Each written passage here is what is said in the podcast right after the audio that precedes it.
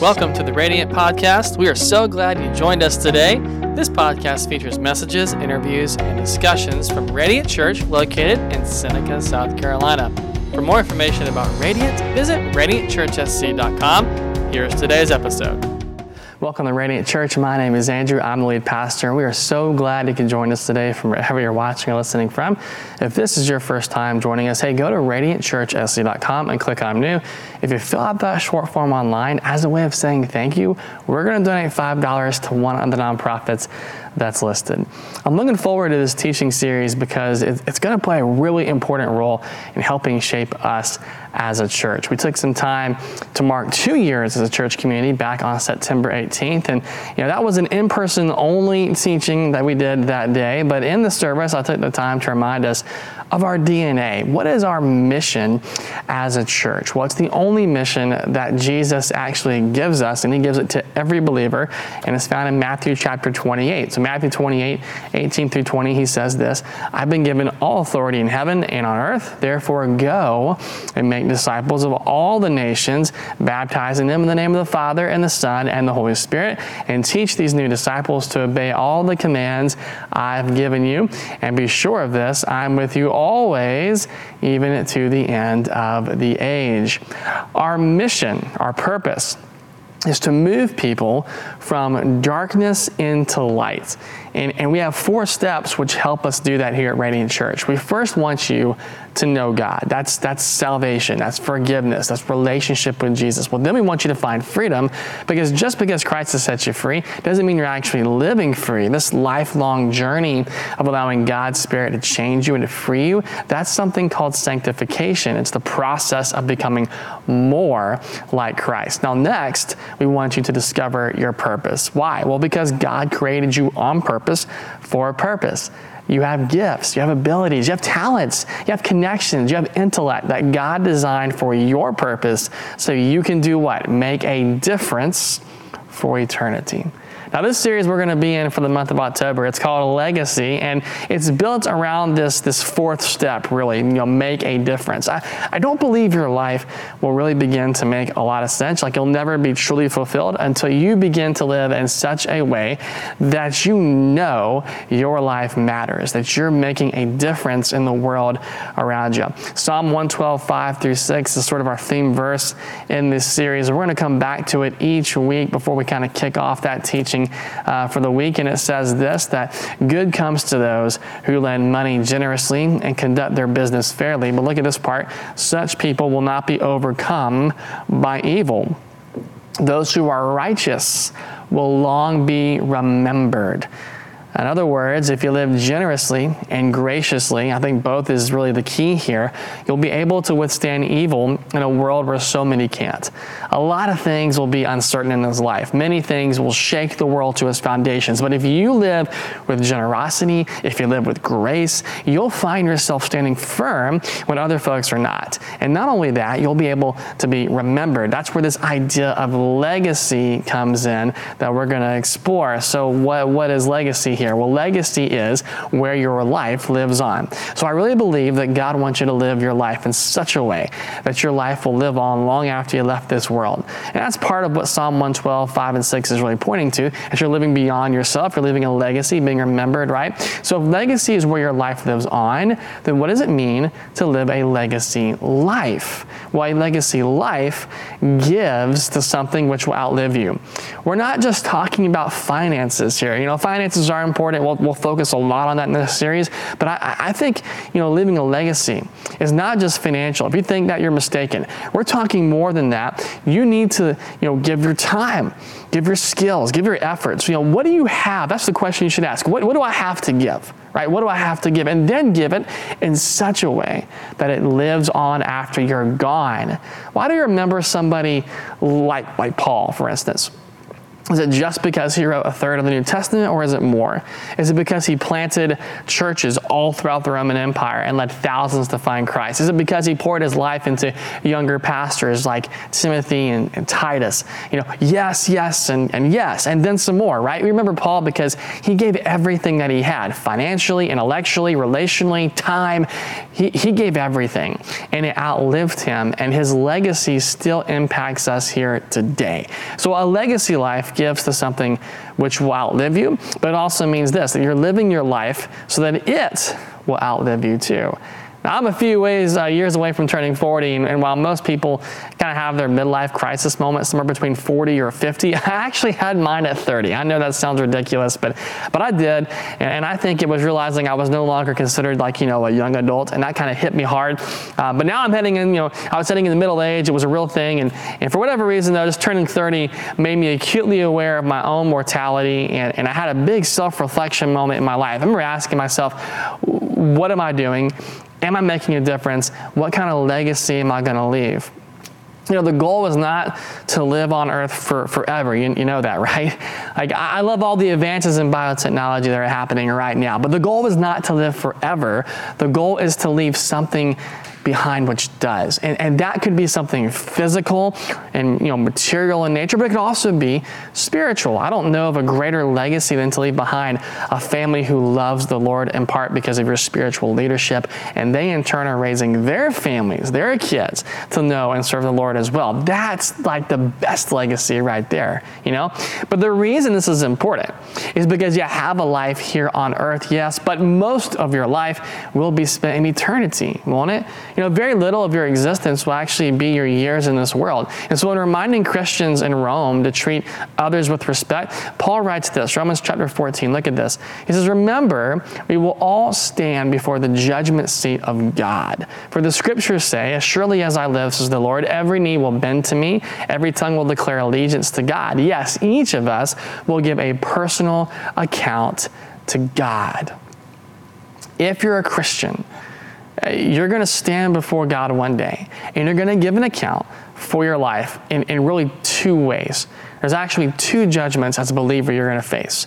Now, if you leave this life enter eternity not knowing the Lord, then you really only have one judgment that you're gonna you're gonna come face to face with. Now, I don't know if God's gonna ask these exact questions I'm fixing to kind of throw your way, but but just sort of think of it these two judgments in terms of questions that you know I don't know maybe maybe God asks you. The first one is this: What did you do with Jesus? This is a very important question because it determines your spiritual and eternal destiny. This is for everybody, by the way. Everyone's going to face this one, uh, Christian or not. You're going to get this judgment from the Lord. And so, you know, God sent his son Jesus to pay for your sins. So, what did you do in response to that? And, and the correct answer, the one you want to give, is hey, I gave my life back to the Lord. I didn't just accept Jesus, like I know Jesus. Now, that's salvation. And, and a lot of wrong answers are going to be given that day, and they'll be given by some who you would think would actually answer correctly. You know, John sees the end, um, like the end of the world here, in a vision that he records in Revelation. And in it, he talks about this judgment that we're, we're discussing right now. It's called the great white throne judgment. And you're going to see why here in a minute. But Revelation chapter 20, verse number 11, he says this And I saw a great white throne and, and one sitting on it. And the earth and the sky fled from his presence, but they found no place to hide. And I saw the dead, both great and small, standing before God's throne. And the books, now notice this is plural, there's two books here, right? Two books, two judgments. The books were opened including the book of life. And the dead were judged according to what they had done as recorded in the books.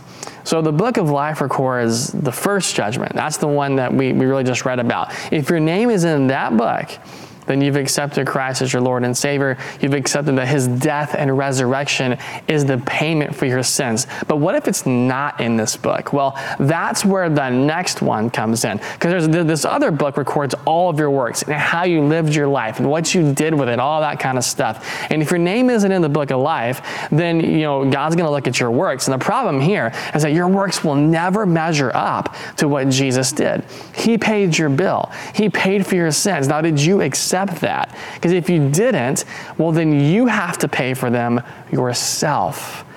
Many people think God sends you know, folks to hell. He's angry, he's judgmental. But the truth is, God doesn't actually send anybody to hell. Truth is, he's not angry. Truth is, he loves you. It's just that sin has to be paid for. And if you don't accept Christ's payment for your sins and what he did on the cross, then you have to spend all of eternity paying that, you know, that, that, that, payment that you owe yourself. And accepting Christ is not a, a one or done thing if you accept Him, you allow Him to free you and change you, then you live, you live your life for Him, right? If you pray the prayer and your life is never changed and you continue living your own way and doing your own thing, dude, I've got a warning for you. Look at Matthew chapter 7, verse 21. This is Jesus speaking here. And He says, Not everyone who calls out to me, Lord, Lord, is going to enter the kingdom of heaven. Only those who actually do the will of my Father in heaven will enter. And on judgment day, many will say to me, Hey, Lord, we, we, we prophesied in your name, we cast out demons in your name, we performed perform many miracles in your name. But I will reply to them, I, I never really knew you. Get away from me, you who break God's laws.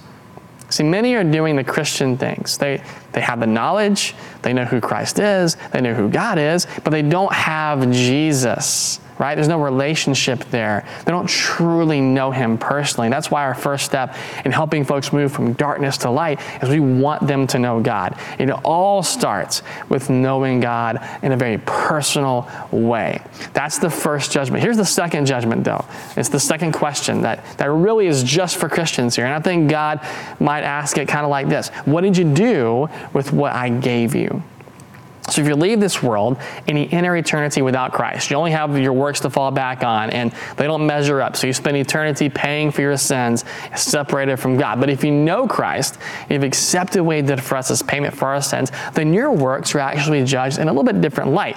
Your works actually determine your reward. Go to 1 Corinthians chapter 3. Look at this. This is Paul writing here, and he says, For no one can lay uh, a foundation other than the one we've already have. That's, that's Jesus Christ. That's our salvation, by the way. It's, it's in Christ, okay?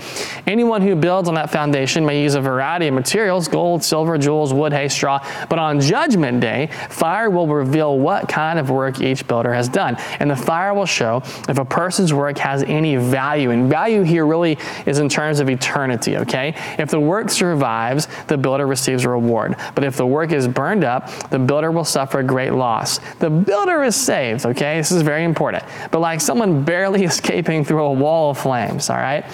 2 Corinthians 5:10 For we must all stand before Christ. Another letter he writes, and be judged. We'll receive whatever we deserve for the good or evil we've done in this earthly body. So as a Christian, what do you do with your life? And your works actually matter. Now, your works don't save you. This is very, very important. You can't work your way into heaven. Only Christ can pay for your sins. You can't work that. Um, but what you do with your life does determine your reward. And so you're going to want to say that, hey, you gave your life away. You lived in such a way that your life wasn't about you. It was all about God. It was all about other people and, and, and, and have that reward, right? Ecclesiastes 3.11 tells us that God is set eternity in the hearts of, of each one of us. And so, whether you actually realize that or not here today, you instinctively are drawn to eternity. You're thinking about things to some extent in terms of forever. Like, how will people remember you? What difference will you make? I mean, we ask those basic questions because we have eternity deeply embedded in our hearts. So, live your life and live it with intention, doing all you can for God in the short time you have. Live a life that's driven by eternity. Now, how do you do that? Right? Sounds good. How do you do it? First, make the decision that I will intentionally give what I have. You know, God won't hold you accountable for what you don't have. He's going to hold you accountable for what you do have. Again, don't think solely in terms of finances. Broaden your horizon. Think in terms of your whole life. Think about all that you have at your disposal. How are you using what God's given you today for His kingdom and glory? In these early days at Radiant Church, we don't have a whole lot, but what we do have, you know, how can we use it to make a difference? Well, we've done a few things. One, we, we have facilities. We've been allowing other ministries, especially during the pandemic, allowing other, other ministries to use our facilities so they can reach people that perhaps we couldn't reach. Those ministries have made a difference in this community and, and people's lives. We have a chance next week uh, to make a difference in eternity by helping missionaries bring the hope of Christ to some of the, the most unreached places in the world. We helped over 80 families in our community with school supplies for the upcoming year. My, my wife and I, we don't have a whole lot, but we've opened up a home because we have one of those. We've opened up our home for folks to connect and build friendships with and grow together. I've had the privilege of spending time with other pastors who are planting new churches or revitalizing existing churches and pouring what experience and knowledge that I have about, you know, 15 years of ministry's worth anyway, into them. So, so what do you have that you can give? 2 Corinthians 9.11 says that God enriches us in every way. So there are multiple ways we can be generous. Again, you know, you know what you have. So what can you give away and what can you give away on purpose, intentionally? And you say, okay, well, that sounds really good, but how do I do that? I don't even know where to start. Well, I'll just, I'll just give you some examples of like how you can give away knowledge, how you can give away experience, how you can open up your home, be inviting. And none of those things, by the way, gifts, talents, none of those things require money. Okay? But there are great places to start uh, for sure uh, that, that, that, that are financial in nature as well. So let's talk about that for a moment. Let me give you a few ideas. You can start by being a percentage giver. So decide how much you can give away and then plan what you give. You know, don't be a spontaneous giver all the time. That's a fine thing every so often, but don't let that characterize how you give. Really get to a place where you can consistently give at a level that God leads you to. Here's another place you can start. Uh, that, that's our legacy offering. And so this year, our legacy offering is on Sunday, December the 4th. This is an opportunity to give over and above what you would typically give. And we don't tell you what to give, we don't manipulate you into giving. We simply ask you to pray and seek God's direction on what He would have you give. And we'll talk about that offering in the lead up to that date. We'll, we'll have that in our weekly emails. We'll talk about it. You know, I'll have one letter that we'll send in the mail. But in each instance, here's the thing the message is always going to be the same. Pray about what God would have you give. And whatever it is, just do it. Our legacy offering is all about making our lives live on. Now, right now, just to be honest with you, right now we're focused on facilities. We need to get them in shape, you know, but it won't always be this way because our real hope and our real aim with the legacy offering and what we hope is not the, the not too distant future is to give away every single cent that we, we take up whether it's fully funding a missionary or investing in a new church plant or scholarshiping kids for camp whatever it is that's the goal. And i really hope that we get there we get there soon. A final starting place to giving away what you, you have intentionally is to do acts of kindness. Now if you're not local you're going to have to kind of do this on your own but if you're local here look in our foyer we have acts of kindness cards you can take with you to love on people in our community. Man take one of those cards and like leave a great tip. Do something generous for somebody something kind for them that's unsuspecting, right? They don't wouldn't expect that in our community. And then let them know, hey, it's people like you from this church called Radiant who actually really care about them and their lives. So do those types of things. And then make the decision to intentionally give what you have. And then make the choice to say, I will intentionally serve other people. Because when you serve, you give. You give your time, you give your efforts, you give your talents, you give your abilities and your gifts. Serving is giving. Some of you have been at Radiant for a while, and I'm telling you, as your pastor, it's time for you to get up and start serving, right? I get in there and go. Why? Because for starters, Jesus asks us to serve. Matthew 20, 26. But among you, it'll be different. Whoever wants to be a leader among you must be your servant. Whoever wants to be first among you must become your slave. For even the Son of Man came not to be served, but to serve others and give his life as a ransom for many. Let me encourage you to find a place where you can serve, where you can give yourself to others, and where you can make a difference. We have multiple teams here at Radiant Church. We call them dream teams. There's, there's one that I'm sure you can be a part of.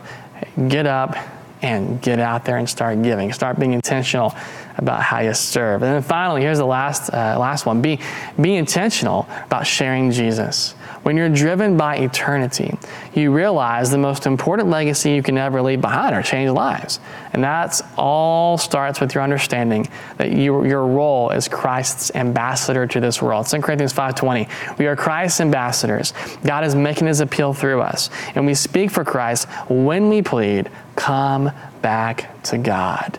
An ambassador is somebody who represents not himself or herself. They represent their nation and the interests of their nation. They're supposed to selflessly serve and represent who their nation is by encompassing all that it means to be an American, a Briton, a German, you know?